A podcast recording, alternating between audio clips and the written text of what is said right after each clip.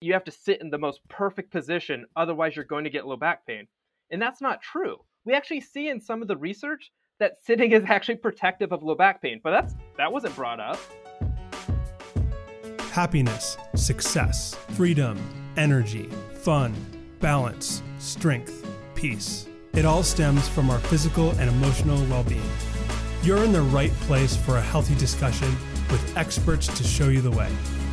This is Be Well, a podcast from Crossover Health. Not sick is not enough. Being well is a movement to get the most we want out of life. In each of our episodes, we pick a health or lifestyle topic, bring in one of our doctors from the front lines, and have a real conversation. Be well, do good, enjoy life. What's up, everyone? This is Dan Lord, Program Director for Crossover Health. You're in the right place for a healthy discussion. Just a reminder the following presentation is for informational purposes only and is not intended nor implied to be a substitute for professional medical advice. Please do not apply any of this information without first speaking with your doctor. Today I have my friend and colleague here, Michael Braccio. While he has experience treating a variety of conditions, Michael has a particular interest in back pain, also tendinopathies and performance rehabilitation. His article on tendinopathy was featured in a publication for the American Chiropractic Association. He grew up playing sports, which fueled his desire to help people move and perform better. Chiropractic is a field in which he feels he can help others who love movement to get out of pain and return to their activities and sports. After graduating from chiropractic college, Michael decided that he wanted to specialize in rehabilitation and performance training. He went on to earn his diploma in rehabilitation from the American Rehabilitation Board, becoming one of the only eight chiropractors in Washington state with the certification. His approach to treatment involves integrating evidence based care, combining these techniques to reduce pain and improve function. Michael, what is up, man? How you doing? I'm doing well. Is that the is that my bio? That was that made it sound way better than I thought. You tried to make me sound really, really smart. Yeah, you, you did a great job. I hope the rest of this uh, podcast goes the same way. it's all downhill from here. That's right. That's right. Would love to get to know you a little bit better and hear about your practice right now. Yeah, so I work on one of the on sites for Crossover Health uh, here in the Bay Area. We work in a large multidisciplinary team providing all sorts of services. Uh, obviously, I'm in the physical medicine team, but primary care, uh, acupuncture, mental health, all of it's provided here. Nice, nice. That's a fun environment to work in. Let's talk about back pain today since you're a chiropractor, right? I'm a chiropractor. We supposedly know something about backs. Um, so so we should, right. So so let's um let's get get down to it. It's something that many people have a challenge with. You know, back pain is is common, but you know, let's kind of define it a little bit. What's what's your perspective on back pain these days? I mean, the thing is, is everyone has a back, right? Everyone has a spine.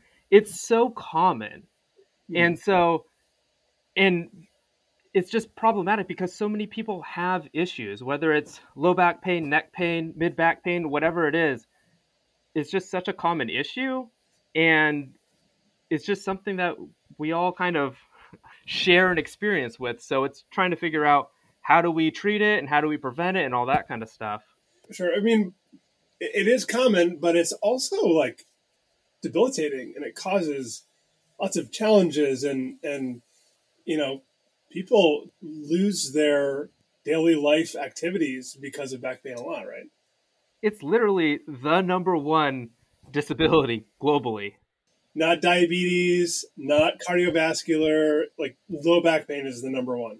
It's crazy because I don't I don't think people understand how big of an issue it is. Uh, there there's a pretty common stat that like seven percent uh, of the world's population right now is experiencing low back pain, and they say never to do math like uh, live, but thank goodness it was already done for me. That's like 540 million people right now. Right. Right like that's that's so many people right now that are experiencing low back pain. So um, let's talk about maybe the causes a little bit. So so many people are are getting back pain. Well, well why is it? Do we have a limitation in our genetics? You know, our back's fragile. Like what happened? I mean, that's a common explanation, right? Is that the back is really fragile, that maybe you were bending over to pick up a pencil or tie your shoe and your back went out and it needs to be shoved back into place or it has a mind of its own. Yeah, but I mean like those are those are common explanations for why people experience low back pain. You know, we laugh at those kind of things cuz they're just not grounded in any science at all, but people are told that there's, you know, one of their vertebrae is rotated 3 degrees to the right and that's why they're experiencing low back pain or that they slipped a disc. They have some sort of pelvic rotation. It's out of alignment. You know, you're a you're a stack of Jenga blocks, and you gotta you know put it put it back together. But the thing is, is the spine's actually a really robust structure. It's very strong. But a lot of the explanations that we give for low back pain are unfortunately just not concurrent with what we actually see in the research. You know, not what science supports. Sure. So what does it support? Narrow it down a little bit. So because I think those are the common thoughts. But let's educate our, our, members here.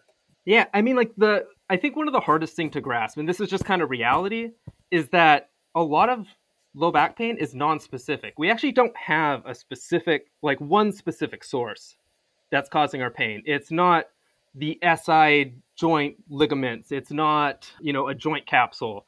It's really hard to narrow down, but that doesn't mean that we can't figure out how to help somebody, right?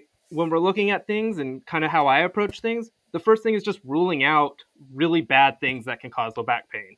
Cancers, infections, cauda equina syndrome, which is where you kind of lose some bowel and bladder uh, function. We want to rule out all the bad things. And then once we're able to do that, then what we're looking for is not as much like the actual cause, but looking for patterns, right? Maybe we have a little bit of nerve involvement. So sciatica is something a lot of people hear of, which is just irritation of the sciatic nerve or maybe it's mechanical in nature where we just get pain bending over, bending backwards, rotating, and then that's where we're kind of looking for in terms of like the actual diagnosis. It's not tissue specific necessarily, but it's more movement based. Right. This is, a, I think, so critical for people to understand. One of the the challenges people want to know the specific tissue that's causing pain, and they want an image so that they can point to it and say, "Here's my problem," right? But that's I'd love for you to speak to that a little bit more. You also don't recommend getting an image right away as long as there's no red flags, right? When we look at kind of treatment in general, right? Like if we have acute low back pain, so low back pain, maybe just a couple of days or whatever. One of the factors that actually has been shown to increase your odds of transitioning to chronic low back pain is early imaging or opioid prescription or referral to a specialist, right? And each for each one of those categories, it increases more. And so when we're looking at, you know, why we all kind of help try to help people with low back pain, none of us want to facilitate the transition from acute low back pain to chronic low back pain. Mm. But without those red flags, like if we have no red flags, then if we're just kind of taking an image just to take an image to see the structure, we're kind of, you know, we're not necessarily making things better. We actually might be making things worse, which is what we see quite frequently. You know, you see your spine on an image and it doesn't look pretty, right? Like it's not a wonderful masterpiece of a painting. We see it and we're kind of like, oh, what's going on over there? Oh, that looks funky. But it's also usually your first time seeing your x ray or your MRI or whatever if you happen to be over 30, um, you're going to have findings that probably aren't related to your pain, right? I mean, you're a human. You've moved, you've lifted things, you've done things. Like, yeah. of course, you're going to have some sort of structural change, but that's okay. They're typically not associated with low back pain. So, they're, you know, the common example is just the wrinkles on the skin, right? Like, you don't look at your wrinkle and go, man, I'm, I'm smiling too much. Like, no, no, no. Like Michael, I don't know. I don't have any wrinkles, so I don't know what you're talking about. I mean, you're just a flawless specimen, Dan. So we we know we know that. We've covered. Hey, it's not about a specific tissue to call out, but you still diagnose people and categorize them, right? So, and you mentioned patterns. Can you kind of talk a little bit more about that? Because I think that's how we should look at management of back pain. These different categories that you can actually bucket people into. We can kind of guess on some tissues that might be involved, right? It's just really hard to prove that they're actually the cause. So let's say we have somebody that has pain bending forward, right? Uh, maybe they were bending down, they're trying to tie their shoes, they came back up, now they have pain in the low back, right? And so our goal is to try to get them to be able to bend forward again without pain, right? If we have some numbness and tingling, we think hmm, maybe there's a little bit of nerve involvement. If there's not, then we're thinking this is mechanical in nature. How do we kind of change um, their movement strategy so that they don't have pain when bending forward? I think a lot of times, and I, I use a ton of analogies all the time. Some work, some don't. But I think like if we're thinking about low back pain as pizza, right? We want good meat, right? But I think a lot of times when we look at low back pain, we look so much at like just the sausage and just the pepperoni and we kind of ignore everything else that can contribute to low back pain. You know, we've all had pizza where like great meats, the crust is soggy. But but you know what I mean? Like we get so focused yes. on one thing and we go, that's what that's what's causing the low back pain, right? Yes. It's it's your joint stability, it's this, you know, specific ligament, it's whatever it is. But that can be a part of it, but it's just not all of it, right? We need good sauce. We need good cheese. We need the meats. We need a good crust. Right, right. We have to look at everything together. The spine ha- is is extremely complex. There's muscles, there's ligaments, there's joints, there's discs, there's you know all sorts of things that comprise a system that works together. I mean, it's almost a disservice, right? To like, yeah, almost like just go, oh, your transverse abdominis muscle is firing a millisecond late, and then you're like, you're not even concerned about like, oh, this person's actually super stressed out because they're moving right now. Like right. it's stressful to move during a pandemic, right? right? Like you you need to look at the whole person and go, yes, we have the biological factors, but what else is like contributing to their pain episode? Right, right. So it's it's important to personalize the treatment for that person. You know, why see a provider, right? There's there's um there's this this filter that I think that we can provide because there's so many options on how to treat back pain. It, it's important to have the right strategy. Maybe talk about that a little bit in, in the current state of, of you know treatment options. It's, it's kind of overwhelming. So, you know, I, I'm in the generation that whenever you have a problem, you go to the internet to go look for a solution, right? You get locked out on your phone, you go, how do I unlock my phone? You know, what, whatever whatever it is, right? And so medical information, we do the very similar thing, right? You go, I got low back pain. What does the internet recommend for low back pain? But the problem is, you can post anything on the on the internet, right? Like, there's no filter of that information. It doesn't have to be uh, vetted by anybody. So you, you just don't know what that quality of information is, which is problematic. Somebody could be pitching something that is not an effective strategy but it's got a lot of views, and so you go, oh, well, it must be good. And I think it's more common. It seems like it's more common with back pain, you know, compared to almost any other condition because we, we we all use Doctor Doctor Google from time to time, but mm-hmm. I think back pain holds a special place, you know, in that zone because there's just so many people that offer their little widget to fix your back so there there was a really interesting study actually on this, and they looked at the top 200 YouTube videos for low back pain, right? And like we have general buckets of like what are kind of like fairly effective methods, whether it's evaluation, treatment, whatever it is. Do you know how many of those 200 most popular videos met the clinical practice guidelines for the treatment of low back pain? What what percentage? What percentage? Yeah. Man, I would hope 50% if it's the top 200. It, w- it was 50%. You're of course of course you knew that. But it was 50% and what they what they found was that they just recommended some sort of exercise. The problem is is the other 50% you got a bunch of random treatment options that are given to you. Right. That aren't effective. I don't know about you, but like whenever I'm looking for a solution, I want the most effective thing first, and that's what I want to try. I'm not going to go for the most arbitrary thing first and go, hmm, yeah. weird. Yeah, I agree. Okay, so I'd love to talk about you know your practice maybe even a little more and how you deal with your patients you know work from home has changed some stuff people are sitting a lot one of the things i hear from the internet is sitting is the new smoking um, is that what you tell your patients every day obviously very ex- exactly the same like you know it's, it's I, I mean like it's it's one of those things that like it didn't really pass any filter, right? Or the fact that sitting equals bad for your back. I mean, like, and and this goes back to like what we were talking about earlier of like the spine is a very fragile thing, right? You have to sit in the most perfect position, otherwise you're going to get low back pain, and that's not true. We actually see in some of the research that sitting is actually protective of low back pain, but that's that wasn't brought up, right?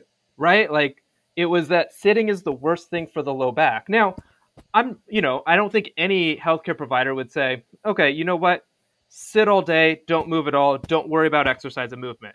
That's not what we're saying, right? We're just trying not to have people fear sitting in various positions. Sure. Because have you ever tried to stand all day? It's tiring. Sometimes you just want to sit down and have a seat. But you you want to be active, you want to move throughout the day. It's good for you, it's healthy, right? But it just comes to that like cause of low back pain that we kind of go back to where we're like it it's not just sitting it's unfortunately just not that simple right i, I agree and maybe if i simplified it is it fair to say that a decrease in overall activity levels could be a, a potential risk factor right like like i do want to actually you know find what is the challenge right it's not just sitting it's when you look at the whole picture right for back health, spine health, joint health, yeah, they're designed to move. So you should move them. I agree. I agree.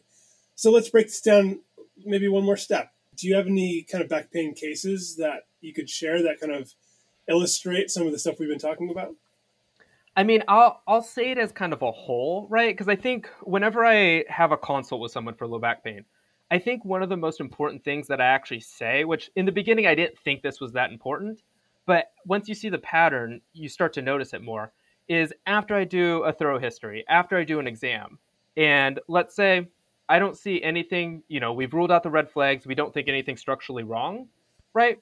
I tell them, like, you know, based on everything that we've seen today, I don't think anything is structurally wrong uh, with your spine. I think it's all intact, you know, everything's working properly. And you almost hear like this sigh of relief, right? Of just, whew, thank goodness. You're not saying, hey, then the pain is all in your head. No, not not not at all. I'm just saying that your structure, the actual spine, is intact. We don't think that you have a slipped disc or a fracture or because I think a lot of people when they hear of low back pain, they instantly think, well, I have something seriously wrong and I'm going to have to have surgery. My grandpa had to have surgery for his back and it's never been the same. And so like I think when you have low back pain, you get evaluated. You're, in the back of your head, you're thinking, "Uh oh, that I'm going down that same route." And so, it is the most important thing that I think providers can tell patients after they've ruled out red flags, which is 99% of patients. Um, reassurance can really help recovery, right? It's actually something that is proven that you can actually recover faster um, when you have reassurance and you understand some of the things you've been talking about.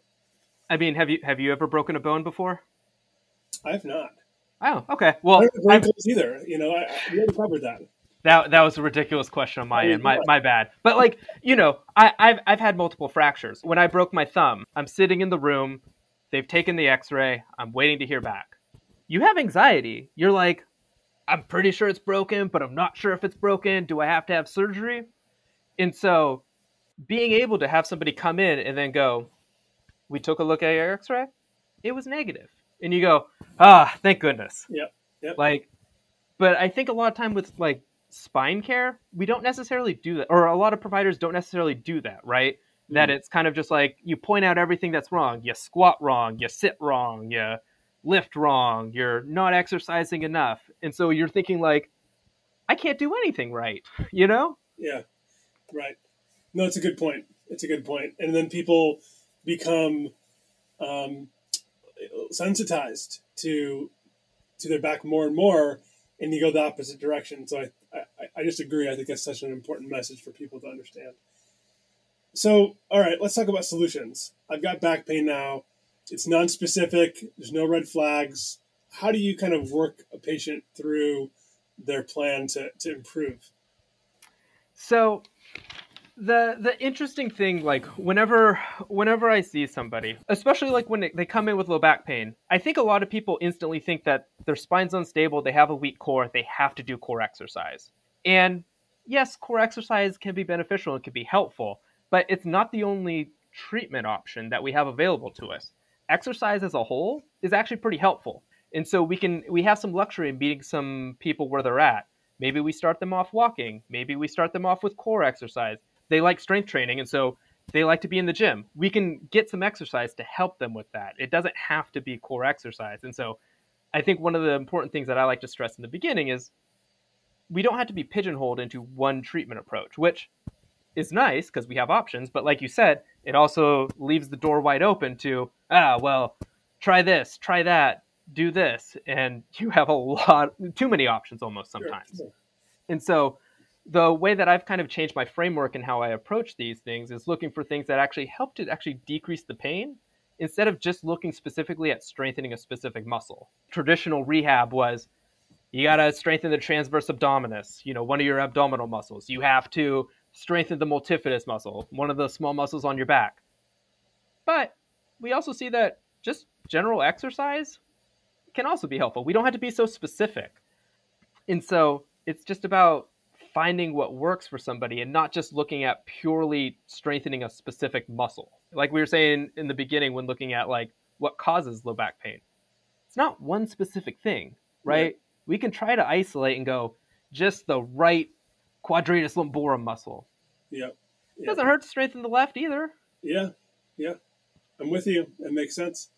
So, what are some of the modalities that are your go-tos obviously, I love your idea of like you don't have to pigeonhole, but also you do need to filter. So, so split the difference for me. What are the things that you really recommend a lot of times? You have to tailor what's going on. If someone's in a lot of pain, yeah, they're probably not going to want to do a lot of exercise, a lot of strenuous exercise at that either. And so when we're looking at like pain relieving modalities, we can use spinal manipulation or adjustment to help just kind of mobilize the joints, induce a little bit of movement in there, and that helps to decrease some of the pain.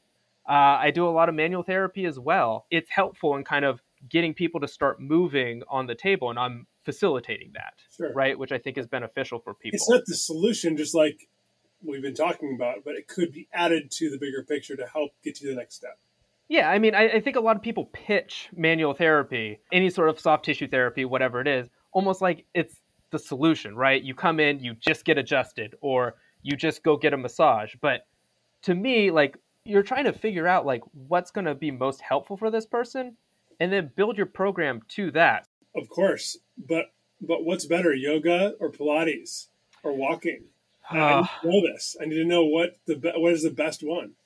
You know, Ha, ha, did you see the most recent Cochrane review? I did not. That's why you're on the show. Okay, so Cochrane is probably like the authority in in research for those that aren't familiar. Uh, what they actually found: Pilates. Pilates was the most effective compared to everything else. Interesting. There you go. You heard it from Michael. The, the last thing I, I want to just touch base on quick is you are the chiro, and a lot of times you can apply rehab, manipulation, active care, manual therapy, like that's all within your wheelhouse. But also having a team where you have a primary care doc and a mental health provider, that also changes your approach, right? Like how, how does that change your practice as a chiropractor? If we if we see a condition like let's say we have one of those red flags, right? We can send them over to primary care to get evaluated immediately. Right. But another thing that we see frequently with low back pain is there's a lot of fear of movement. Mm-hmm. So we can also use our mental health team to help address some of those barriers that are limiting somebody from recovery. Or let's say they have maybe some depression or anxiety that's uh, associated. We can work with the team to help get them back in kind of a more comprehensive treatment plan. I, I really think that's a special thing that we get to do is, is work with the team. Certainly improves our outcomes and our ability to help more people. So, Michael, I'm hoping that it's okay if I put you on the hot seat and uh, ask you some uh, rapid fire questions. Does that sound good? Let's do it. Question one What is your favorite podcast? Had to go with the original Tim Ferriss. So much good information. They're super long, but the best. I like Tim Ferriss as well. I'm a fan. So, what's your guilty pleasure? Ooh, um, I mean, I I grew up on the MTV generation, maybe the later end of the MTV generation, but I I love some of those shows. Jersey Shore, The Challenge, uh, all those shows, love it. My my favorite is watching like CT just dominate. it, it it's great. That hot seat's getting a little bit hotter, I think, right now. That's it. Should I just leave now? I think, I think we're done. Now, what so one more? What's one thing you do every day to stay healthy? I mean, I wouldn't be in physical medicine if I didn't say exercise, right? I try to get 30 minutes in every day uh, if I can. Obviously, not every day do I achieve that, but or at least a real strenuous workout. But at least going for a walk every every day, I think is one of the best things that you can do. Beautiful, Michael. Thanks so much for joining us. Thank you for having me. Anyone 18 or over in the United States can be a Crossover Health member. At Crossover, you stay connected to a care team that works together and gets to know you over time. A doctor, a nurse, a mental health expert, a physical therapist, a chiropractor, a health coach, a fitness coach, and a care navigator. Go to crossoverhealth.com to join the healthcare revolution. If you like our podcast, please follow or subscribe and leave a review. If you have a topic you want us to explore, let us know on Facebook or Instagram at Crossover Health. Until next time, be well.